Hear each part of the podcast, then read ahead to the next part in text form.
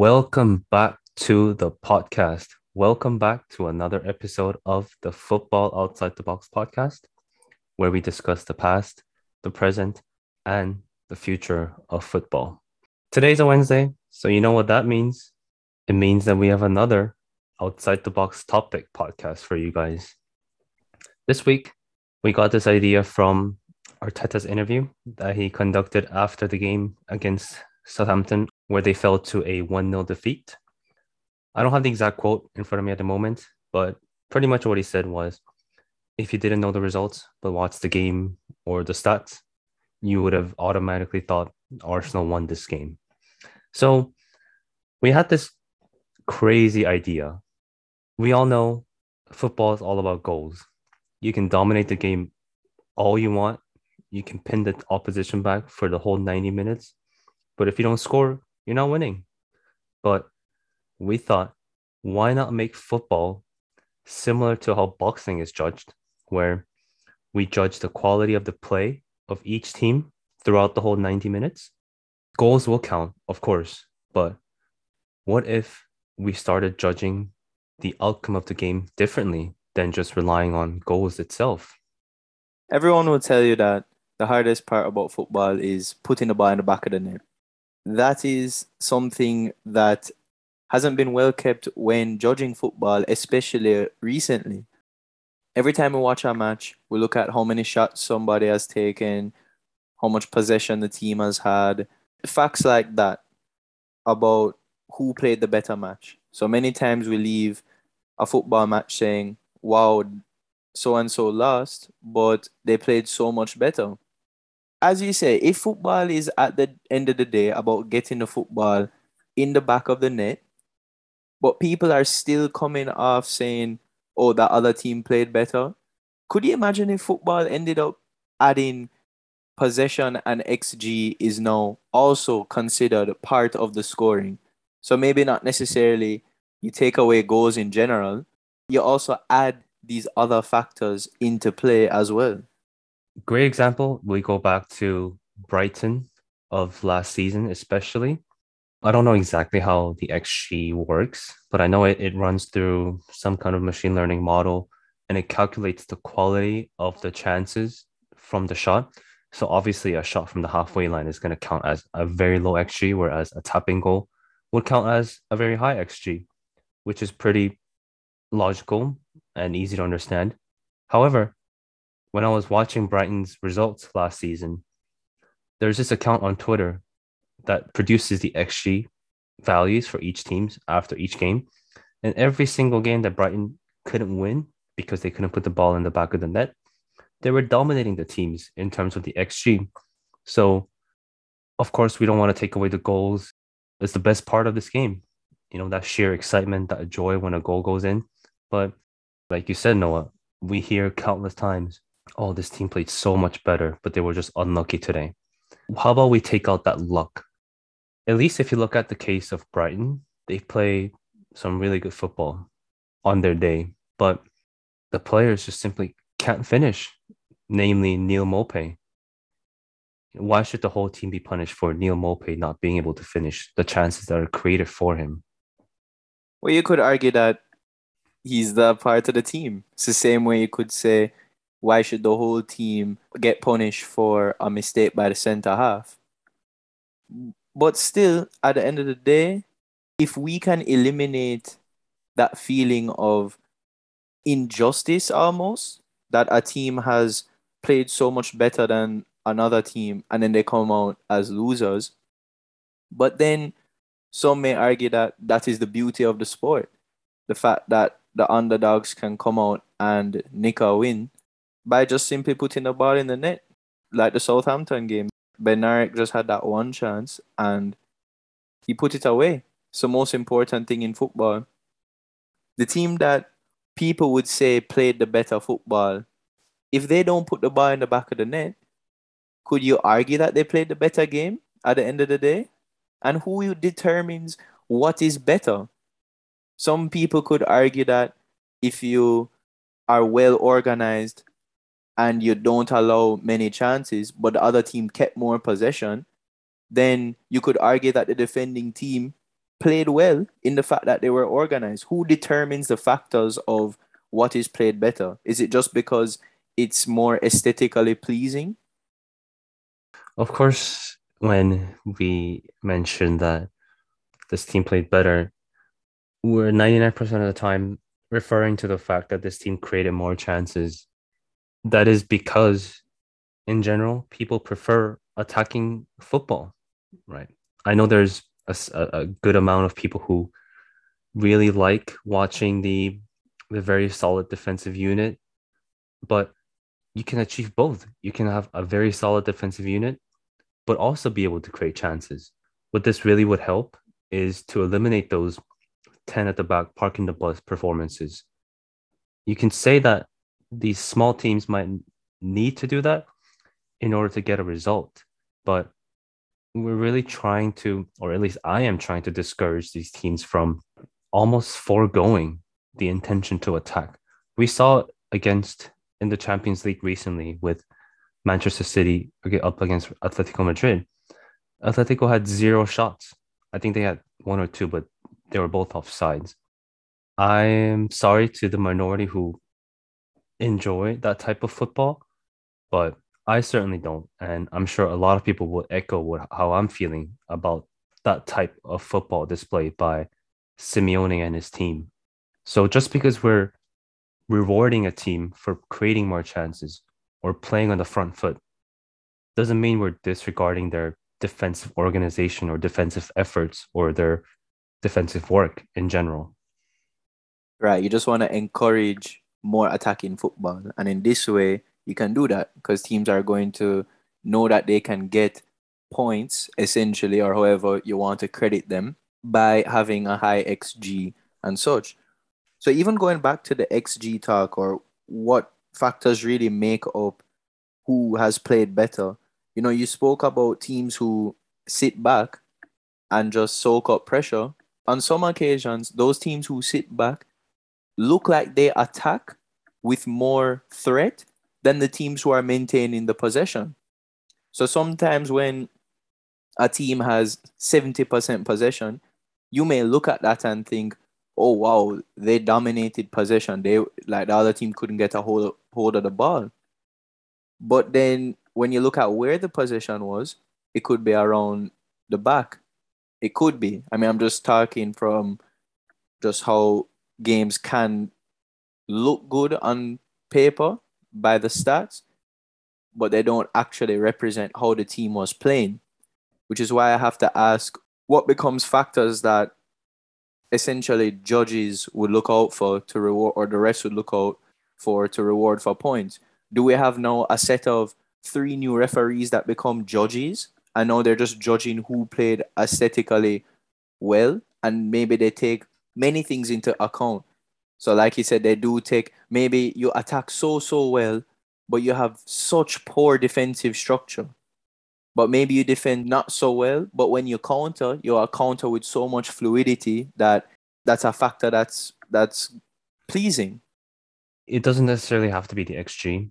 There's, I think football is improving in terms of the stats that it provides, and we don't even need to go into that much detail. But we can also award points for solid defensive work.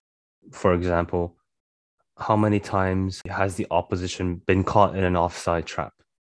That would tell you that the team was very solid and very organized in setting up their offside trap or the defensive line, which we know requires a lot of communication, a lot of work together. And ultimately, if you have a very solid defensive unit, it will be reflected in the XG because well, it's pretty straightforward, right? If you don't have a good defensive unit, you're conceding chances after chance, big chances, not just any chances.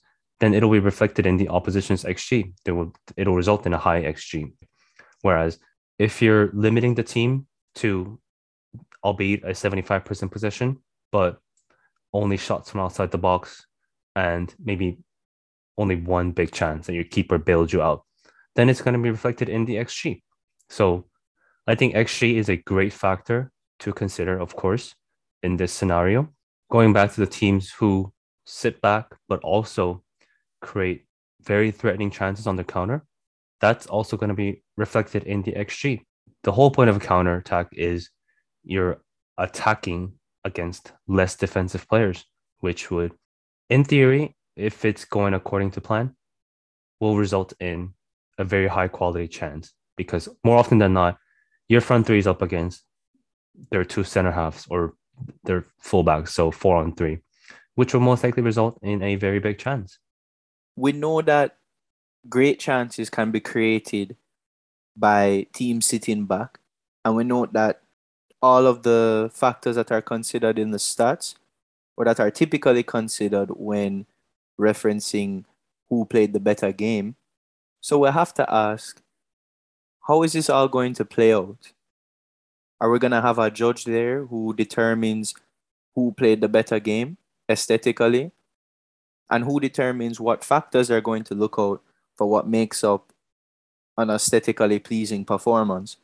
Because the beauty is in the eyes of the beholder. So we have to come to some sort of understanding or agreement as to what is and isn't aesthetically pleasing, or at least what are the factors to look out for.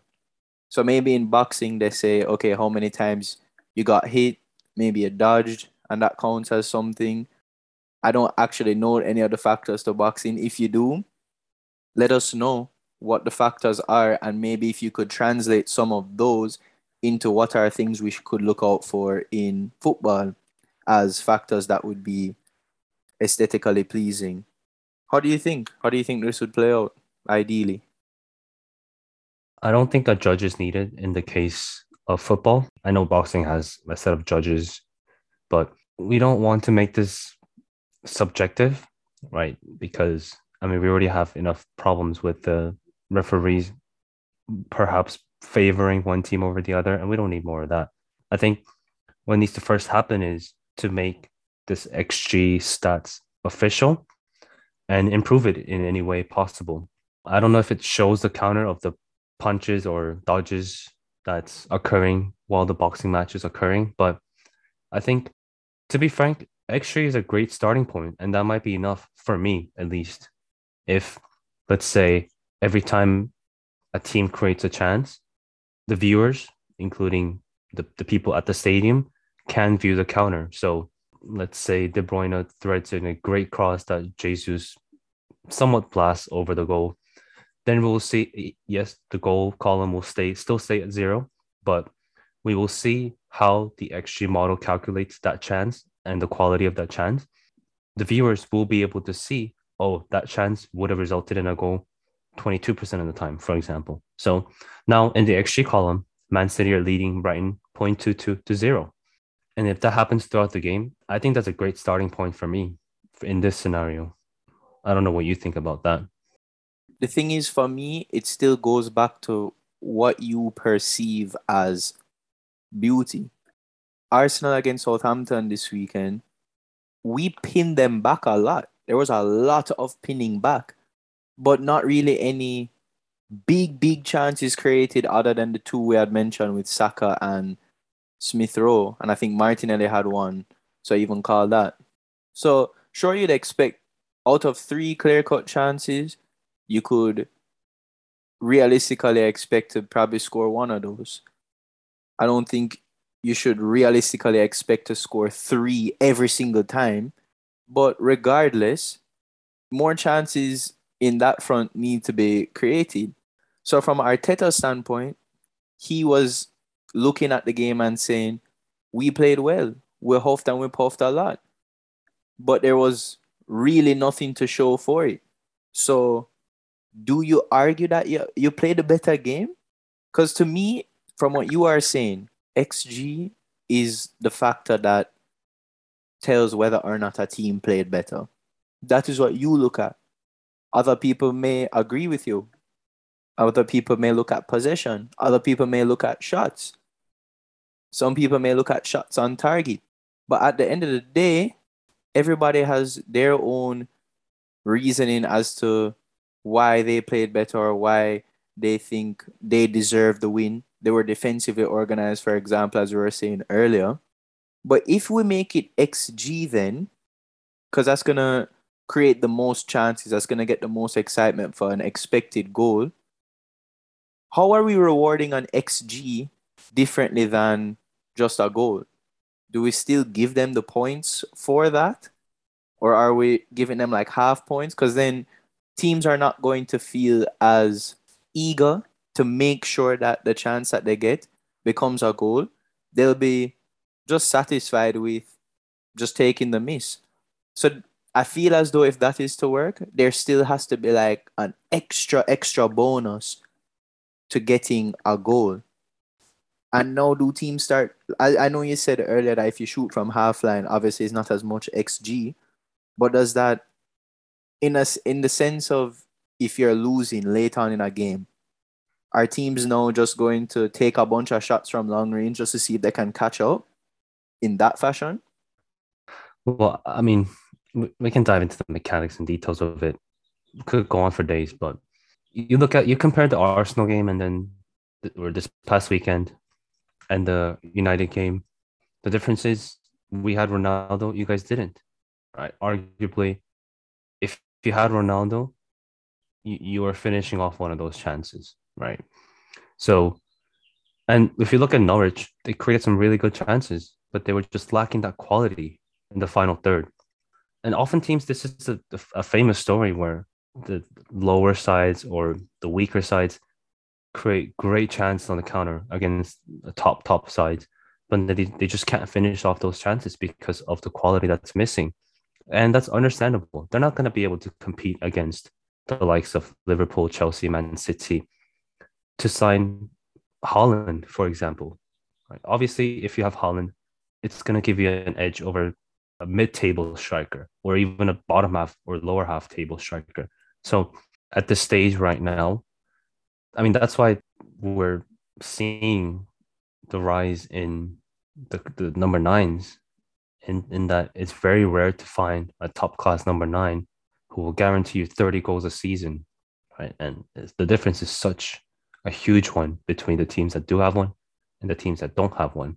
So in a sense that if you take also the XG into account, it will help balance that out in a sense that the teams will not just be losing because they have less quality up top.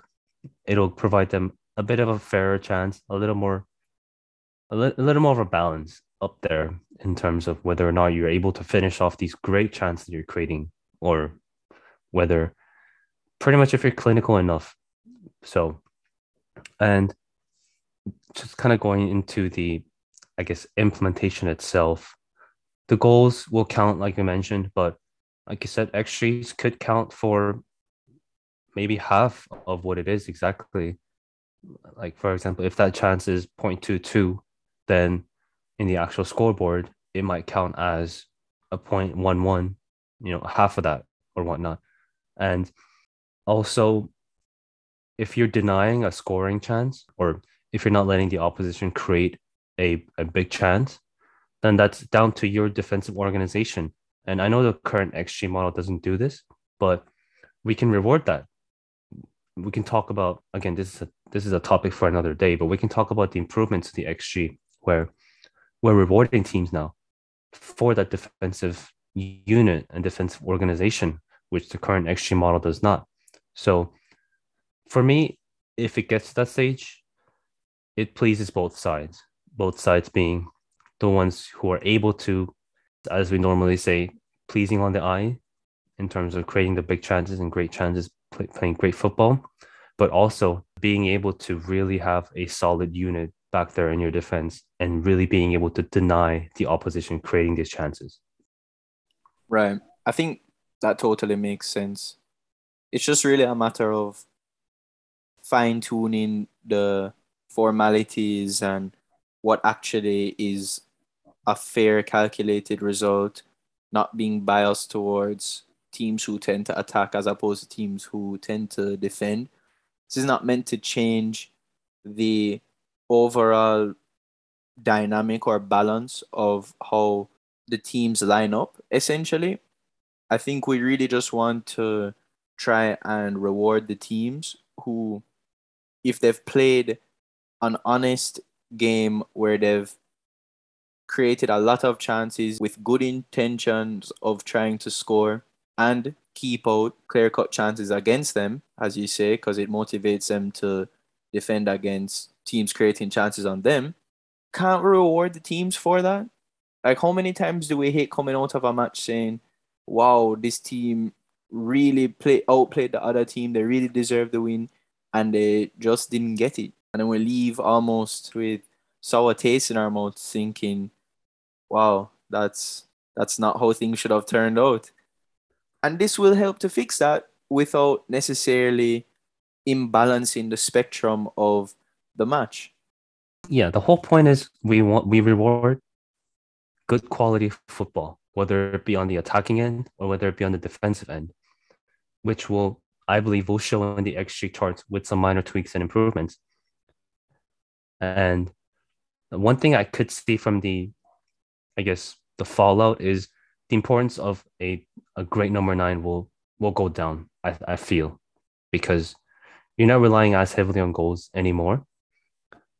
With you know, like like we see with Man City, not that they need any more, you know, addition to their goals, but there are some games where they struggle to score.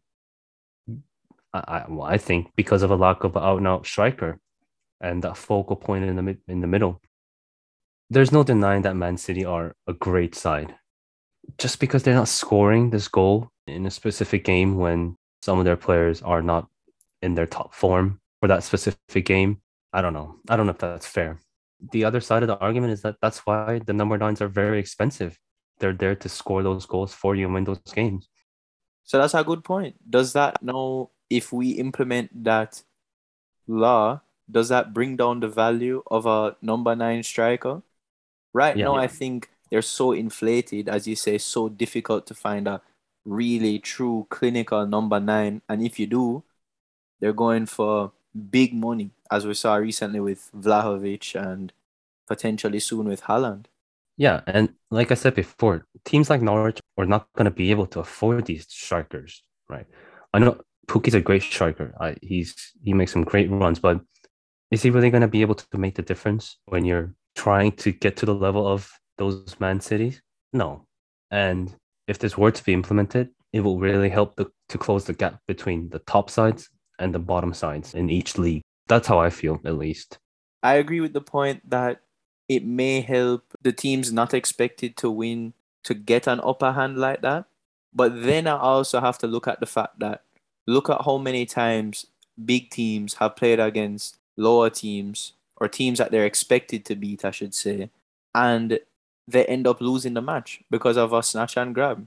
Just like this Southampton versus Arsenal match, they ended up just scoring and they ended up being able to win the game. So it may not close the gap because then Arsenal would be leaving there saying they won the game. And then over time, as that keeps happening, the points, it's just going to be a massive difference. Because it's not many times that the bigger teams or the teams that are expected to win they lose off of actually playing worse. That doesn't really happen that often. Mm, I, I would argue the same that the smash and grab for the lower sides happens even less often. Removing that I, I don't really see that big of a difference that's going to be made there. I think the points that the lower half teams will be able to get from this type of game plan will pretty much offset and maybe even more than the lower half teams getting a smash and grab win. Well, we will see. Time will tell, as we always say. Well, maybe we won't see because maybe this doesn't ever get implemented. Yeah, but... this is this is you know this is crazy, crazy outside the universe idea. yeah, but who knows? You never know because in football, so many things, especially if you're looking at it from the past, I'm sure so many people years before we were even born watching football, they were probably like, no way football is going to implement goal line technology. No way football is going to implement video assistant referee. No way. And football eventually has come to it where they're doing that. Look at how recently Champions League got away of the away goals. The World Cup is adding more teams they're talking about 60 minutes in the football match and stopping the clock. I remember even when I was younger thinking to myself, that's such an outrageous thought. They will never implement that.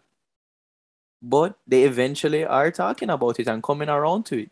I think it just takes time for people to truly realize that these outside the box topics that we're bringing up, sure, some of them are further out there than others, and some may be more likely to be implemented. But it's not so far fetched to think that these things can eventually become a part of football.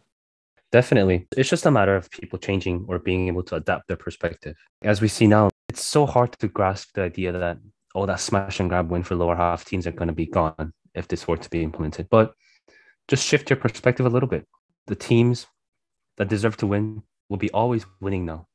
It's only fair, right? At least I, I think that's how it will shift. I know people are still against the VAR in a sense of how it's implemented, at least in the Premier League, but people are warming up to the idea of, of the VAR. Right? I know it's not like a change to the rule or whatnot. Well, well, I should say change to the rules comes with the VAR's implementation, it seems like, but with anything in life, people will warm up to it and will get used to it. One day, if this were to be implemented, it won't be as foreign as it sounds to us now at this stage. Right. As you said, with time, people will ease up into it. I say this will be an interesting, at least, concept to consider because, as you say, it may open up an opportunity for the smaller teams to find a way back into the game quicker. Or it could be that it just exacerbates the destruction that the bigger teams are providing to the smaller teams. At least it's up for consideration. Maybe how it's implemented. Maybe not with just XGs, like what we're saying. XGs is probably the best idea that we come up with here, just simply brainstorming. But I'm sure if there's a deeper dive into it, as far as research and calculations, what numbers work, how often, what percentages certain chances get, so how you can accurately combine the two of XG and contribution to actual points to come up with a fair analysis to actually put into football. By no means we are saying our idea is perfect and we're always open to criticisms. If you guys have any thoughts or ideas on how to improve this idea that we brought up of incorporating a different style of scoring system in football, maybe a little similar to boxing, let us know on our Facebook page at Football Outside the Box Podcast. The website address is facebook.com slash FOTB pod. As always, in addition to that, let us know if you guys uh, have any crazy outside the box ideas to improve the game of football like this one. You know, that's at the end of the day, that's all we're trying to do improve the game of football. Yeah, and anything that you think would just be an interesting addition. Don't forget to like, subscribe, download, turn on your notifications as well. So anytime we're releasing, you guys are aware, can stay up to date. And why would you not want to stay up to date, right? If you have any comments as well, guys, put it in the Facebook group. And that's it from us. Thanks for tuning in. And don't forget to be ready for our preview show as well on Friday. That's also going to include a bit of the review from the midweek action. We will see you guys on Friday. Be there. Peace out. Peace out.